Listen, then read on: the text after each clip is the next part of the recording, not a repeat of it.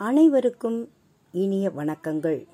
சாரல் கல்வி வானொலி மூலம் உங்கள் அனைவரையும் சந்திப்பதில் மிக்க மகிழ்ச்சி.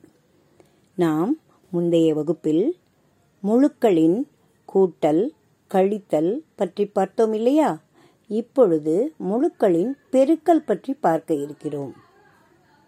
இரண்டு மிகை முழுக்களை பெருக்கினால் கிடைப்பது ஒரு மிகை முழுவே. உதாரணமாக ஐந்து பெருக்கல் எட்டு விடை நாற்பது. இரண்டு மிகை எண் கிடைக்கும் விடையும் மிகை எண்தான் இரண்டு குறை முழுக்களை பெருக்க கிடைப்பதும் ஒரு மிகை முழுதான். மைனஸ் ஐந்து பெருக்கல் மைனஸ் எட்டு விடை பிளஸ் நாற்பது. ஒரு குறை முழுவையும் ஒரு மிகை முழுவையும் பெருக்கினால் கிடைப்பது ஒரு குறை முழு. உதாரணமாக மைனஸ் ஐந்து பெருக்கல் எட்டு விடை மைனஸ் நாற்பது. சில பண்புகள் பற்றி பார்க்கலாம்.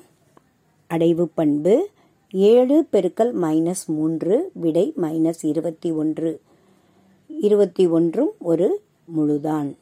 அதாவது பொதுவாக ஏபி என்பது இரு முழுக்கள் ஏ பெருக்கல் பியும் ஒரு முழுவாகும். பரிமாற்று பண்பு மைனஸ் ஆறு பெருக்கல் மூன்று ஈக்குவல் டு மைனஸ் பதினெட்டு. மூன்று பெருக்கல் மைனஸ் ஆறு விடை மைனஸ் பதினெட்டு. இரண்டும் சமம். எனவே முழுக்களின் பெருக்கல் பரிமாற்று பண்பை பெற்றுள்ளது என்பது தெளிவாகிறது. உதா இதை பொதுவாக ஏ பி என்பது இரு முழுக்கள். ஏ பெருக்கல் பி ஈக்குவல் டு பி பெருக்கல் ஏ சேர்ப்பு பண்பு. மூன்று பெருக்கல் அடைப்புக்குறிக்குள் மைனஸ் ஐந்து பெருக்கல் மைனஸ் நான்கு. முதல்ல அடைப்புக்குறிக்குள்ள என்ன நம்பர் இருக்கோ அதை பெருக்கணும். மைனஸ் ஐந்தையும் மைனஸ் நான்கையும் பெருக்கினால் கிடைப்பது பிளஸ் இருபது. மூன்றுடன் இருபதை பெருக்கும்பொழுது நமக்கு கிடைப்பது அறுபது. இதை அடைப்புக்குறிக்குள் மூன்று பெருக்கல் மைனஸ் ஐந்து பெருக்கல் மைனஸ் நான்கு. முதலில் அடைப்புக்குறிக்குள் உள்ளதை பெருக்க வேண்டும். மூன்றையும் மைனஸ் ஐந்தையும் பெருக்கினால் கிடைப்பது மைனஸ் பதினைந்து. அதனுடன் நான்கை பெருக்கும் பொழுது நமக்கு கிடைப்பது மைனஸ் நான்கை பெருக்கும் கிடைப்பது பிளஸ் அறுபது. எனவே ஏபிசி என்பது ஏதேனும் மூன்று முழுக்கள். ஏ பெருக்கல் பி பெருக்கல் சி சீக்குவல் டு ஏ பெருக்கல் பி பெருக்கல் சி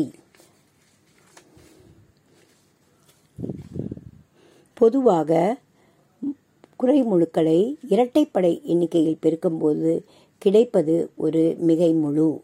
ஒற்றைப்படை எண்ணிக்கையில் பெருக்கும்போது கிடைப்பது ஒரு குறை முழு என்பது தெளிவாகிறது. நாம் கூட்டலின் சமணி பற்றி படித்திருக்கிறோம் இல்லையா? எந்த எண்ணுடனும் பூஜ்ஜியத்தை கூட்டினால் கிடைப்பது அதே எண். எனவே பூஜ்ஜியம் கூட்டலின் சமணி என்று படித்திருக்கிறோம். அதாவது ஒன்றை எந்த எண்ணுடன் பெருக்கினால் கிடைப்பது அதே எண்தான். ஐந்து பெருக்கல் ஒன்று விடை ஐந்து. மைனஸ் பத்து பெருக்கல் ஒன்று விடை மைனஸ் பத்து. அதாவது அதே எண் நமக்கு கிடைக்கிறது. இதிலிருந்து நாம் என்ன தெரிந்து கொள்கிறோம்? ஒன்று பெருக்கலின் சமணி என்பது தெளிவாகிறது. பெருக்கல் உள்ள இது வரைக்கும் பார்த்ததை கன்க்ளூஷனாக பார்க்கலாம். ஒத்த குறியுடைய இரு முழுக்களை பெருக்க கிடைப்பது ஒரு மிகை முழு.